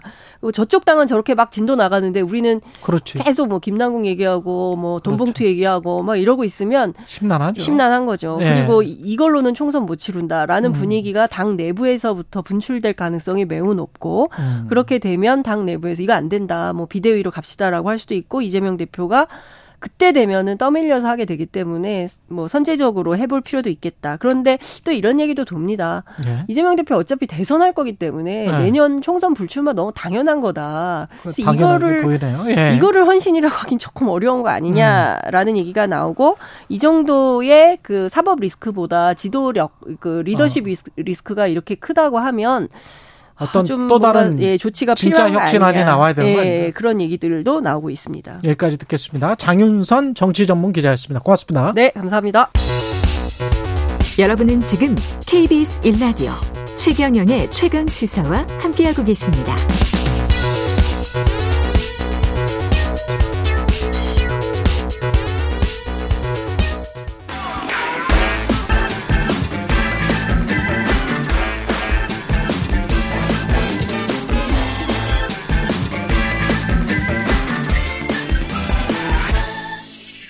네, 한 번 더 뉴스 오늘은 정은정 작가와 함께하겠습니다. 안녕하십니까? 네, 안녕하세요. 물대포 물대포 이야기가 다시 나와요? 네, 그 민주노총 건설노조의 1박 2일 총파업 결의대회가 16일에서 17일간 있었거든요. 그래서 이 집회를 빌미로 해서 국민의힘 박대출 정책위 의장이 어, 이 물대포를 없애고 그동안 수수방관하지 않았느냐. 그래서 다시 한번 이렇게 부활 이야기가 나오고 있고요. 예. 어, 실제로 또 한독수 총리도 정부는 헌법과 법률이 허용하는 범위를 벗어나는 이 불법 집회에 대해서는 엄중하게 책임을 물을 것이다라고 하면서 이 당정 관계자들이 약간 힘을 싣는 듯한 이런 뉘앙스를 풍겼거든요. 네. 그랬군요. 그래서 이, 이에 더불어민주당 김한규 원내대변인이 즉각 이 백남기 농민의 사건을 언급하면서 음. 이 국민을 향해 물대포를 쏘려 는 그런 선전포고냐라고 하면서 반발을 했고요. 물대표 물대포 하면은 뭐 그 백남기 농민 그때 그 진압 장비였잖아요. 네. 예. 제가 백남기 농민 투쟁 기록을 면밀히 보고 그리고 이 기록을 남긴 저자이기도 한데요. 아, 그렇군요. 예. 2015년 11월에 이 민중 총궐기 집회에 참석한 69세의 굉장히 고령의 농민이었죠. 예, 참가를 했다가 경찰 살수차를 예, 직사라고 해 가지고 바로 이렇게 맞고 이 두개골이 골절되고 이 외상성 경막하 출혈로 10개월간 단 한 번도 의식을 회복하지 못하고 그랬습니다. 2016년 9월에 이렇게 숨을 음. 거두었는데요. 말이 물대포이지 실상 이 물에다가 최루액을 섞어서 최루액을 예, 섞었어요. 예, 그리고 굉장히 위력이 셉니다. 그래서 어, 가공할 만한 위력을 가진 살상 무기에 가깝다고 볼수 있는데요. 그래서 직사를 해서 사람이 맞고 네, 직사가 나가 좀- 나가 떨어져서 뇌진탕 당하고 뭐 이랬었습니다. 예, 그러니까 물대포가 아니고 대포의 위력을 갖는다 이런 이야기가 음. 나올 정도니까요. 그래서 공권력이 이 적군도 아닌 시민을 향해 쏠 수 있는 이런 단순 시 장, 진압 장비는 아니라고 볼 수 있을 것 같습니다. 음. 2010년 당시에 이 독일에서도 그냥 지나가는 시민이 이 물대포를 맞고 실명을 한 사건이 있었거든요. 아. 그래서 상당히 유럽에서도 많은 논란이 있는 그런 진압 장비이기도 하고요. 예. 이게 이번에 건설 노조가 16일, 17일 1박 2일 동안의 노숙 집회 이것 때문에 이제 박태칠 의원이 물대포를 없애고 수수방관하는 물대응으로 난장 집회를 못 막는다 이런 발언을 한 것 같은데 네. 그만큼 폭력적이었습니까? 뭐 그렇지는 않습니다. 예. 뭐 시민들이 불편할 수는 있었는데요. 이번에 이 노숙 과정에서 허가되지 않은 도로 점거나 어떤 불법 행위가 다소 있기는 했지만 경찰과의 어떤 과격한 충돌이나 폭력 행위는 사실상 없었습니다. 예. 뭐 비닐과 텐트를 깔고 길에서 노숙을 하다 보니까 아무래도 이제 시민들 보기에 불편했을 수도 있지만요. 하지만 이제 결국 그 시민들의 집회와 결사의 자유를 억압하려는 어떤 이런 공포 정치 행사 아니냐 뭐 이런 비판도 나오고 있는데요. 그 공권력도 국민들로부터 나오는 거잖아요. 그렇죠. 이 고령의 농민이 사망에 이를 정도로 위력을 가진 이 살수차가 실질적으로 지금 집회에서 2020년부터 아예 이렇게 거의 금지가 됐었거든요. 음. 그래서 나머지 있었던 그런 살수차도 지금 폐차한 마당이기 때문에 예. 만약에 만에 하나 부활한다 하더라도 관련 개정도 규정 도 개정을 해야 새로 되고 사야 되네. 또 새로 사야 되고 무엇보다 경찰 측에서는 난감함을 표시하고 있습니다. 예. 굉장히 큰 사회적 비용을 치렀잖아요. 그렇죠. 백남기 농민 사건으로. 그렇죠. 근데 이 그 살수차를 다시 물대포를 다시 집회 현장에 쓴다라는 것은 음. 어 굉장히 그 경찰로서도 부담스러운 일이고요. 네. 예. 경찰청은 지금 공식 입장이 새로 살수 살수차를 구매할 계획은 없다 이렇게 밝혔었고 박태출 정책위 의장도 이전 정부의 대응에 문제점을 지적했을 뿐이다. 물대포를 사용하라고 한 게 아니다. 한발 물러난 그런 뉘앙스네요. 예, 살수라는 말이 실제로 망란이라는 뜻도 있습니다. 네. 예, 매우 살벌하지요. 예. 여론이 안 좋다 보니까 좀 네네. 물러난 것 같습니다. 돌봄 부담과 관련해서는 외국인 가사 노동자 제도를 도입해야 된다? 네, 지금 고용노동부와 서울시가 이 네. 외국인 가사 노동자 그 시범 도입을 제안을 하고 제안을 하고 6월 중 시범 사업을 한 다음에 하반기부터는 도입을 해보겠다라고 하는데요. 약 100명 정도의 그 외국인 노동자를 비전문 취업 비자, 그러니까 이나인 비자라고 하는데 주로 네. 농업이나 건설, 뭐 제조업 이쪽으로 이렇게 발급되는 비자인데요. 이 이나인 비자를 가지고 체류 작업을 주고 입국을 허가할 방침이라고 합니다. 이 외국 국적의 가사 노동자 같은 경우에는 최저 임금을 적용한다는 방침인데요. 몇 달 전에는 뭐 100만 원에 쓸 수 있다. 뭐 이런 음. 논란이 있었는데 실제로 최저 임금을 도입을 하게 되면 200만 원 정도 수준 주 5일 근무 그리고 입주형은 아니고 출퇴근형이라고 하는데요. 뭐 지금 국내 가사 도우미보다는 뭐 30% 이상 저렴하다. 뭐 이렇게는 이야기하고 있습니다. 네. 그렇군요. 근데 실제로 이런 분 수요는 있을까요? 뭐 지금 100명 정도로 해서 시범 예. 사업이기 때문에 그렇게 큰 수요가 이렇게 창출 수요는 이때 공급은 지금 달리는 상황이잖아요. 그렇- 그렇죠. 아 솔직히 200만 원을 낼 수 있는 가정도 많지 않을 것 같습니다. 200만 원도 사실은 그렇죠. 큰 돈이죠. 예. 전체 노동자를 임금 순으로 줄을 세우며 딱정 가운데가 250만 원인데 음. 이 150에서 250만 원 미만의 저임금 노동자가 무려 26.3% 그러니까 인구의 4분의 1 이상을 차지하거든요. 그러니까 이미 근, 예, 근로 노동자들 중에서요. 예. 그렇기 때문에 이 200만 원씩이나 내고 이 가사 도우미를 쓸 수 있는 가정들이 몇 곳이나 될까? 그러니까 실질적으로 근본적인 대책은 뭐 지금 법적으로 보장된 육아휴직이나 간병휴직도 쓸 때 눈치도 보이고 그렇죠. 너무 길게 일을 한다는 거고 예. 아이를 믿고 맡길 수 있는 시설의 부족이나 어떤 그런 돌봄의 역량의 부족인 거지 이렇게 가사 도우미를 싸게 음. 들여와서 해결하겠다라는 그 판단이 글쎄요 받아들일 수 있을까요? 그리고 이게 암이 명도 있을 수 있습니다만은 암이 좀 커서 네. 미국에서도 많이 논란이 된 제도기 때문에 잘 좀 고민을 해봐야 될 것 같습니다. 예, 돌봄은 결코 싸구려 노동이 아니죠. 양질로 전환해야 되는 그 시점에서 예, 결코 뭐 좀 난감한 예, 예. 제안인 것 같습니다. 여기까지 듣겠습니다. 지금까지 한 번 더 뉴스 정은정 작가였습니다. 고맙습니다. 네, 감사합니다. 3부에서는 경제합시다. 그리고 간호법 거부권 규탄 외에 준법 투쟁 나선 간호사들 이야기도 들어보겠습니다.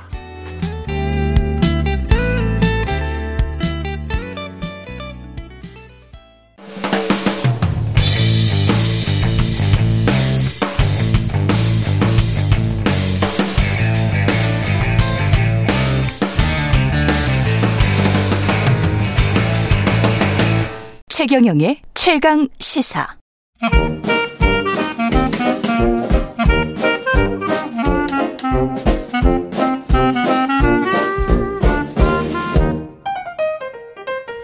네, 최경령의 최강 시사 월요일은 경제합시다 코너가 있는 날인데요. 서강대학교 경제대학원 김영희 교수 나와 계십니다. 안녕하십니까? 예, 안녕하십니까? 예, 부동산 시장이 바닥을 찍었다 이런 헤드라인이 많이 보이고 있는데 그 변화가 좀 있습니까? 집값이? 예, 최근에 저 하락률이 아직도 하락하고 있는데 예. 축소되고 있고요. 하락 예. 낙폭이 줄었다. 그리고 일부 예. 지역 같은 데서 좀 오르고 있어요. 일부 지역은 오르고 있다. 예. 예. 예, 그런데 많이 떨어진 지역입니다. 오르고 있는 데가. 아, 세종? 예, 예, 대표적으로 세종인데요. 예. 예, 세종이 예, 집값이 2018년 12월이 그 이후로 많이 올랐었거든요. 그렇죠. 예, 그리고 작년 1월까지 올랐는데요. 무려 그 39.4%나 올랐어요. 음. 예, 그런데 예, 작년 1월부터 올 4월까지 보니까 22.5%나 떨어졌습니다. 예, 그런데 2018년 예. 수준보다 아직 높습니다. 아직 높지만 예. 39.4%까지 올랐다가 22.5%까지 떨어졌다? 예. 예. 근데 이게 지역별로 정말 차이가 있는데요. 서울 같은 경우는 2018년 12월부터 작년 1월까지 12.5% 올랐어요. 아파트 가격. 예. 지수입니다. 한국 부동산 통계 데이터인데요. 지수입니다. 예. 그런데 예. 11.3% 작년 1월부터 올 4월까지 떨어진 거 보니까요. 음. 예. 그런데 서울의 경우는 2018년 12월보다 올 4월 가격이 약간 낮습니다. 아, 그렇군요. 예, 그때 예. 지수가 92.8이었고요.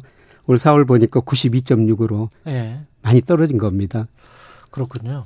그리고 예, 말씀하십시오. 특히 그 대구는 오히려 저 2018년 12월보다 훨씬 더 많이 떨어졌어요. 아, 그렇군요. 예, 지역별로 정말 차이가 있습니다. 아, 대구는 더, 더 떨어졌어요? 예. 아. 예, 대구는 그 지수가 2018년 12월에 86.5였는데요. 올 그 4월 보니까 81.6으로 오히려 예, 거의 3년 전보다 더 떨어진 상태입니다. 그렇군요. 근데 이제 떨어질 만큼 떨어지면 거래량이 확 살면서 가격이 바닥을 쳤다 이렇게 그 뭔가 신호가 나와야 되는데 예. 서울이나 수도권 지방 어떻게 보세요? 예, 최근 좀 가격이 일부 지역이 좀 올라가고 있고요. 예. 예, 거래량도 좀 증가하고 있습니다. 그래서 그 원인은 뭐 여러 가지 분석됩니다만은 뭐 급매물이 많이 나와가지고 이게 소진됐다. 음. 그러니까 집 사실 분들이 급매물이 나오니까 샀다. 이렇게 볼 수가 있고요. 최근에 저 금리도 좀 하락했지 않습니까? 그렇죠. 예. 예 그리고 최근 한국은행 통계 보니까 대출 가계 대출이 다시 늘어나고 있어요. 그렇더라고요. 예. 예. 예 그리고 이 집값에 선행하는 게 주가거든요. 음. 예, 주가도 작년 9월에 뭐 코스피가 2,135까지 떨어졌다가 최근에 2,500이 좀 넘었습니다. 그렇죠. 예. 예. 예, 그리고 돈들이 그동안 은행의 금리가 높다 보니까 작년에는 전부 은행 1년, 2년 만기 정기예금으로 음. 들어왔거든요. 예. 예, 그런데 5% 넘던 금리가 최근에 3.5%그 이하로 떨어지고 있어요. 그렇죠. 그러니까 은행의 정기예금으로 들어가지 않고 이 돈들이 MMF 같은 단기 부동자금 형태로 남아 있습니다. 아. 그래서 이런 돈들이 일부 집으로 이동하면서 집값이 좀 반등한 것 같은데요. 예. 예, 그런데 이제 문제는 앞으로 계속 오를 것인가? 아, 앞으로 계속 오를 것인가? 예. 예. 예. 저는 뭐 계속 오르기는 좀 쉽지 않다. 쉽지 않다. 예, 이렇게 지금 보고 있고요. 예.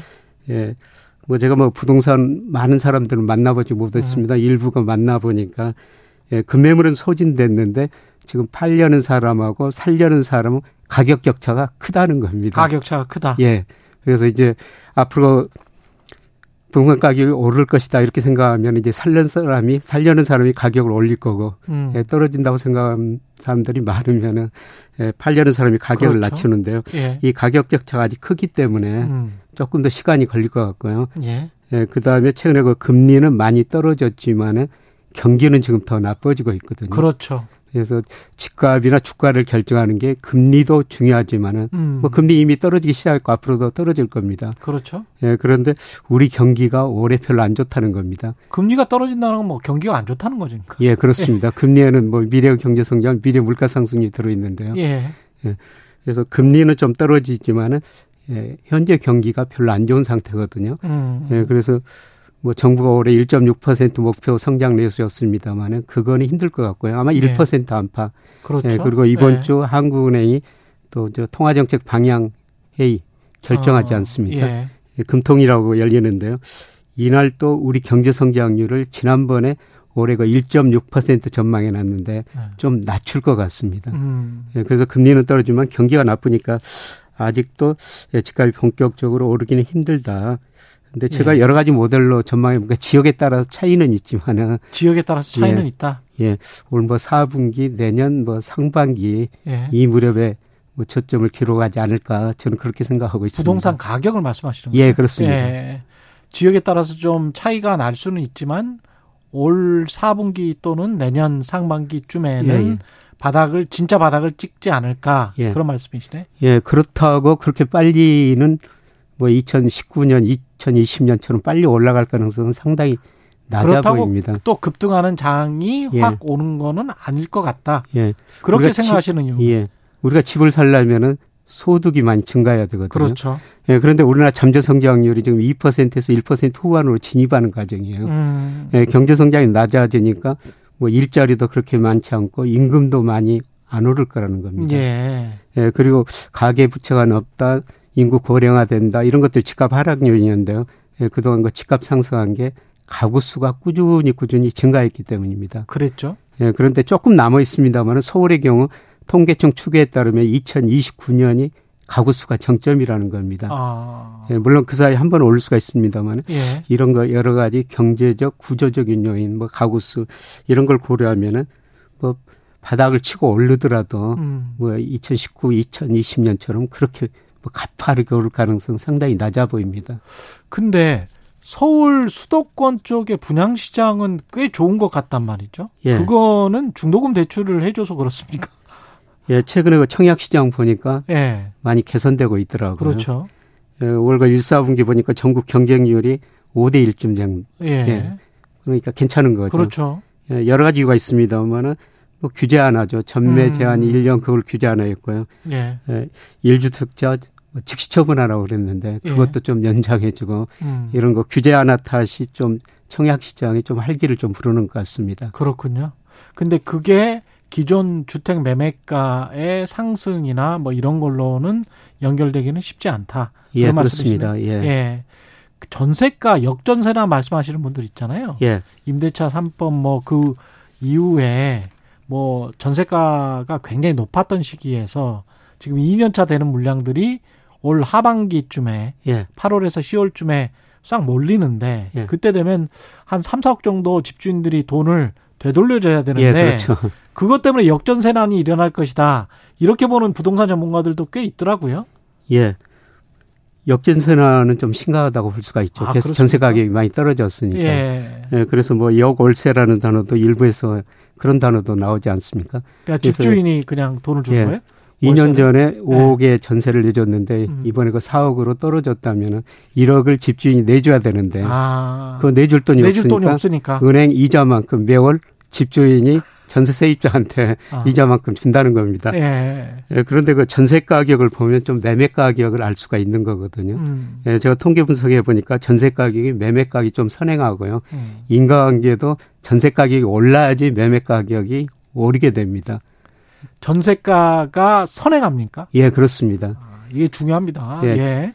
왜냐하면 선행, 전세는 사실 실수요라고 볼 수가 있거든요. 그렇죠. 뭐 예. 매매는 실수도 있지만 가수요도 있을 수 있는데 음. 전세라는 건 실수요죠. 예. 예 그런데 예, 최근에 그 전세 가격이 계속 하락하고 있고요.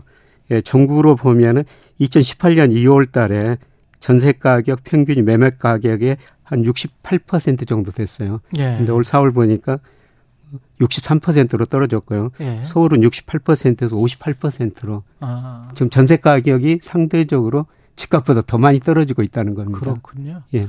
그러니까 우리가 봐야 될 거는 기존 주택의 거래량이 살아나야 되는데 살아나기 전에 전세가가 반등을 하는 거를 확인을 해야 되겠군요. 예, 그렇습니다. 1단계, 2단계 예. 전세가 반등 확인하시고 기존 주택의 거래량이 살아나는 것을 확인하시라. 예, 그렇습니다. 예. 예 그런데 전세가가 지난 4월 보니까 전년 동월 대비 8.1%나 하락했거든요. 예. 뭐 역사적으로 이 정도 하락하는 경우는 거의 없습니다. 그만큼 전세가격이 많이 하락했다는 건데요. 그렇군요. 예, 그런데 앞으로 저 하락률이 좀 축소되면서 집값도 마이너스 폭은 좀 축소될 가능성은 있습니다. 하, 많이 떨어졌다 전세가가. 예, 예, 예, 예. 정부가 어떤 저 추가적으로 규제 완화를 할 가능성이 있을까요? 예, 집값이 여기서 더 떨어지면은 규제 하나 할 수가 있는데 좀 좀 지켜볼 것 같습니다. 예. 예. 대통령 뭐 규제 하나라는 게 예. 거의 다 지금 해버렸고요. 그렇. 예, 지금 용산하고 예. 강남 3구 규제 하나 있고 DSR 40%. 용산하고 강남 3구 지금 저 토지거래 허가구역으로 묶여 있죠 아직. 예, 그렇습니다. 예. 예, 그리고 DSR 40% 지금 뭐 이 거는 뭐 조정이 안 됐는데요. 예. 만약에 여기서 뭐 추가적으로 더 많이 떨어진다면은 이런 거 규제 안 할 것 같습니다만은 거기까지는 안 가고요. 예, 최근에 보니까 또 미분양이 조금 줄어들고 있어요. 그, 렇습니까 예. 예. 예. 그게 2월에 7만 5,438호 했었는데요. 음. 예, 3월에 보니까 7만 2,104호로 좀 줄어들었거든요. 서울이 한 1,000호 정도 줄어들었고요. 그렇죠. 이 대구가 미분양이 심각하거든요. 예. 예 14,987호에서 예, 최근에 보니까 13,200호로 조금 줄어들었어요. 아, 예. DSR을 그 완화시키는 것도 가계 부채가 이렇게 심각해 가지고 쉽지는 않을 것 예, 같습니다. 그건 아마 쉽지 않을 겁니다. 가계 예. 부채가 많으니까요. 예. 예. 뭐 그런데 심각하게 이제 부동산 경기가 음. 침체에 빠진다. 그렇죠. 예, 그러면 그게 마지막으로서 흔들 수 있는 건데요. 어. 뭐 저는 거기까지는 가지 않으리라 보고 있습니다만은. 예. 예. 서울과 수도권의 신축 분양 아파트들 가격이 지금 원자재 비용이랄지 예. 기존의 뭐 땅값 상승 때문에 계속 높아졌잖아요. 예. 그게 기존 주택 매매가에 미치는 영향, 그 시기 뭐 이런 것들이 있을까요? 아니면은 그냥 그러다 마는 겁니까? 예. 이게 좀 예. 집값을 그덜 떨어뜨리는 요인으로 작용하고 있습니다. 아, 덜 떨어뜨리는 요인으로는 작용하고 있다. 예, 사실 그동안 저 원자재 가격 특히 철근 가격 많이 올라 버리고요. 예. 또저 임금도 좀 많이 올라 버렸지 않습니까? 예. 그러다 보니까 예, 전국적으로 예, 분양가가 많이 오르고 있습니다. 그래서 지난 10년 보니까 연평균 한 8.1% 정도 분양가 매년 상승했더라고요. 음.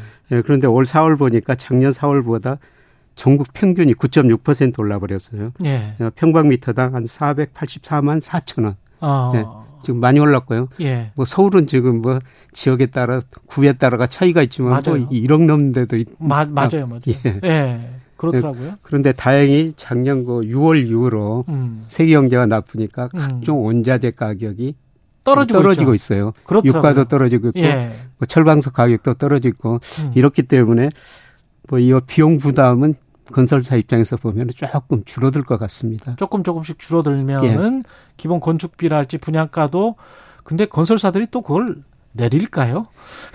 좀 내려야 되는데 지금 미분양이 7만 가구가 넘는데 그렇죠. 예. 본인들도 이제 매출을 올려가지고 수익을 창출하려고 하면 예. 조금 내려야 되겠지. 예. 또. 그래서 미분양부터 처리해야 되니까요. 그렇죠. 좀 내려야 될 것 같습니다. 그러면 마지막으로 집을 사려면 무주택자, 예. 무주택자의 기준으로 집을 사려면 언제가 좋습니까? 아, 사실 저 주식보다도 집값 이야기가 더 두려운데요. 왜냐하면은 우리 가구 자산 중에서 76%가 그렇죠, 그렇죠. 부동산이거든요. 주식은 사내지 5%밖에 안 돼요. 그렇습니다. 예. 예, 그래서 부동산 이야기는 늘고 조심스럽습니다만 예. 뭐 제가 아까 말씀드렸으면 여러 가지 요인을 볼때 예. 뭐 서울 일부 지역은 아마 올 4분기가 저점일 것 같고 전국 평균은 음. 예, 제 모델상 내년 6월쯤이 저점으로 나오고 있어요. 6월쯤이. 예. 예. 그래서 올 4분기에서 내년 상반기 사이에 음. 예, 그때 한번 생각해 보시는 게 좋지 않을까 그렇게 생각합니다. 그때는 또 그때 가서 또 경제합시다를 듣고 한번 생각을 해 보십시오. 그때 또 계속 나와서 말씀을 해 주실 예, 테니까. 늘 상황 변하니까요. 예, 예. 경제합시다. 서강대학교 경제대학원의 김영익 교수였습니다. 고맙습니다. 네, 고맙습니다. KBS 일라디오 최경련의 최강시사 듣고 계신 지금 시각은 8시 44분입니다.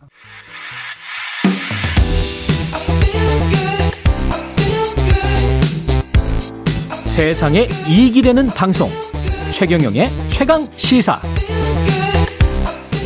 네, 윤석열 대통령 간호법 거부권 행사에 반발해서 준법 투쟁에 나선 간호사들이 지난 금요일에는 대규모 장애 집회를 열었습니다. 간호사들이 단체 행동에 나선 이유 타격난 대한간호협회 제1부회장에게 들어보겠습니다. 안녕하세요. 안녕하세요. 예. 지금 규모가 어느 정도였죠? 지난 19일에 열린 총궐기 대회. 네, 5월 19일은 저희가 이제 간호법 거부권 행사 규탄 집회를 이제 개최했는데 예. 사실은 저희도 어, 예측하기 굉장히 어려웠습니다. 왜냐하면 어느 행사와는 다른 좀 특성이 있었기 때문에 음. 그런데 어, 간호사들이 전국에서 스스로 연가를 내고 어, 참석해서 전 그 전체 어, 학생들과 그다음에 간호사들이 한 10만여 명 어, 세종대로에 모였던 것으로 저희가 추산하고 있습니다. 10만여 명. 전체 네. 간호사가 지금 몇 명이나 됩니까? 저희 간호 면허 소지자는 50만입니다. 50만 명. 네. 근데 학생들까지 물론 포함된 숫자긴 합니다만 10만여 명, 주최 측 네. 추산 10만여 명이면 그만큼 어떤 명분이나 공분 같은 게 있- 있었다는 이야기네요.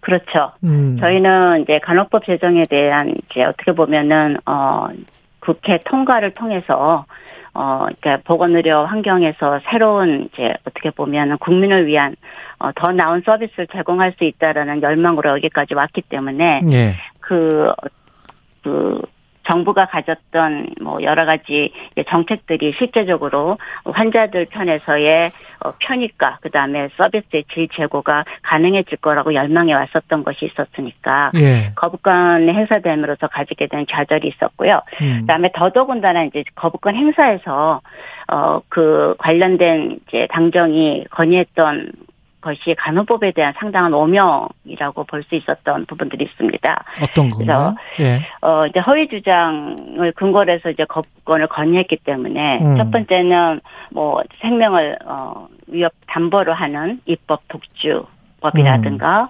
그다음에 어느 전 세계 어디에서도 볼 수 없었던 어 법이라 그러니까 간호법이 예, 간호법이 의료 체계를 붕괴시킨다든가 어, 그 다음에 뭐, 어, 신카스트라든가 이러한 등등이 음.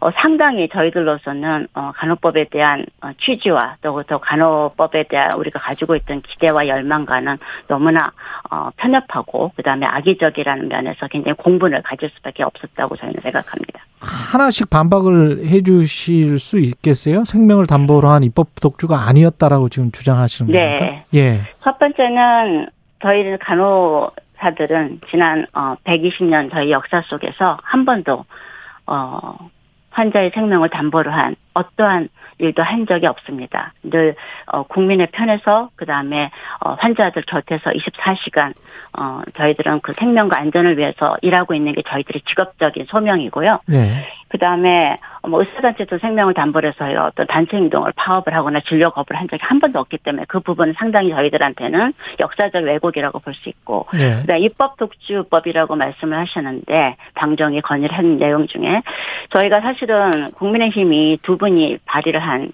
어, 재정, 어, 아니었고, 간호법이, 그 다음에 국민의힘의 46분이 그 부분에 제의를 같이 해주셨던 음. 어, 법입니다.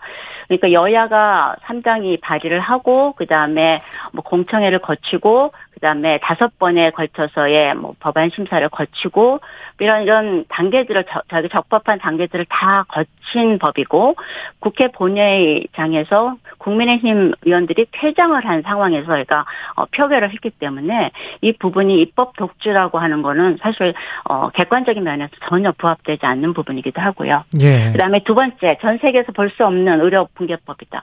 간호법은 사실은 100년 전에 미국에서 제정이 됐고요. 그다음에 일본 음. 같은 경우는 75년입니다. 어, 그리고 간호법은 전 세계 90여 개국에서의 어, 간호법 체계를 갖고 있는데 그 어느 나라에서도 어, 보건 의료 어, 체계가 붕괴됐다라는 것을 어느 무엇을 근거로 말씀하시는 저희는 도대체 이해할 수가 없는 것이고요. 신카스트. 그다음에 예, 신카스트는 학력을 뭐 제한했다 이런 간호자무사 하는데요. 네, 예. 간호조무사의 학력 제한인데 이는 의료법 어 왜 보면 어, 팔, 어 간호조무사에 대한 그 응시 자격, 그러니까 뭐라 국가 시험에 대한 자격 응시 자격을 어, 명시한 거를 그대로 갖다가 간호법에 어, 그 조항을 그대로 가져온 겁니다. 그렇기 때문에 간호법에 신설되어 있는 것도 아니고요. 이거는 의료법에 있는 것 자체를 그대로 가져왔다는 첫 번째. 그 다음 두 번째는 그, 어, 간호 조문사의 저기 국가시험 응시 자격에 관한 거는 2012년에 보건복지부가 입법한 겁니다. 예. 그러니까 저희들하고, 저희들이 어떤 간호법에서 그 부분을 새로 어, 조항을 만들거나 또는 그것에 대해서 신설했다고 볼 수 없기 때문에 간호법의 신카스트 이 부분은 명백한 허위 정보 보입니다. 그리고 대통령실 집권 여당의 의원들 그리고 정부 뭐 보건복지부 차관도 최강 시사에서 그런 이야기를 했는데 어디에도 대통령이 공약을 써놓은 적은 없다. 이 간호법 제정과 관련해서 그렇게 지금 주장을 하고 있잖아요. 네. 예. 저희들은 어 저희들과의 공약이가 공약이기 이전에 예. 국민과의 약속이라고 저희는 봅니다. 왜냐하면 예. 대선 후보 시절에 어, 2022년 1월 11일이거든요. 저희 협회를 방문하셔서 어 간호사들에 대한 어, 업무 개선을 위해서 뭐 정부뿐만 아니라 국회가 제 역할을 해주도록 하겠다. 그 다음에 원내 지도부와 위원들께 간곡히 부탁드리고 차기 정부를 맡게 되면 정책 제안을 통해서 간호사들의 처우를 대폭 개선하고 그 다음에 지위 등이 명확해질 수 있도록 노력하겠다 이렇게 약속하셨고요. 음, 네. 그 다음에 2주 후인 1월 24일 날 국민의힘 선대위 에서는 간호협회와 간담회 자리에서 간호법 제정을 딱 못 박았습니다. 특히 어 대선 후보 선대위였던 원희룡 정책본부장께서는 간호법 우리 국민의힘은 누구 못지않게 앞장서서 조속히 입법이 될 수 있도록 최선을 다하겠다. 후보께서도 직접 약속하셨다. 이렇게 워딩을 그대로 어. 공식 발언이라고 강조까지 하셨거든요. 예. 그 다음에 어 이제 그 간호법 제도 약속이 윤석열 공약 위키에 담겨져 있습니다. 그러니까 공약 위키라고 하는 거는 사실은 국민과 약속이지 않습니까? 음. 그래서 간호 개선과 함께 의료계의 공정과 상식을 지키기 위해서 간호법 제정 추진하고 그다음에 또 고령 사회 대비 지역 사회 통합 간호와 돌봄 체계를 구축하겠다. 이게 어, 윤석열 대통령의 공약 위키에 분명히 명시되어 있습니다. 예. 그런데 현재 간호법에 대한 이런 재정에 관련된 많은 저희가 근거와 자료가 있음에도 불구하고 어, 공약이라든가 음. 또는 약속을 한 적이 없다고 말씀하시는 거는 저희는 상당히 이해할 수 없는 부분이고요. 예. 그다음에 간호법에 대한 이 약속은 사실 국민들의 건강권을 보장하기 위한 것이기 때문에 저희 간호사들하고 약속한 게 아니라 국민과 약속이라는 면에서 어, 상당히 중요한 국정에서 가장 중요한 어, 내용이 아닐까 저희는 생각하고 있습니다. 그리고 앞으로 그러면 준법 투쟁은 계속 하시는 거죠? 네, 지금 어, 진행 중에 있습니다. 그러면 의료 현장에서 어떤 어, 혼란이나 이런 게 없습니까? 어떻게 보세요? 의료 현장에 혼란은 있을 수 없는 것이요. 저희가 음, 예. 준법 주장이기 때문에 예. 어, 의사의 불법적인 진료 지시에 대해서 저희가 거부를 하겠다라는 거고요. 예. 어, 그것이 환자들에게 어떠한 공백이 되지 않도록 하기 위해서는 의사가 본인이 해야 되는 일을 본인이 하고 예. 간호사가 하는 일을 간호사가 한다는 것이 저희 대원칙입니다. 어, 그러면 뭐 이제까지는 사실은 해 왔었던 뭐 체열이랄지 이런 것들도 이 준법 투정 안에 있는 거잖아요.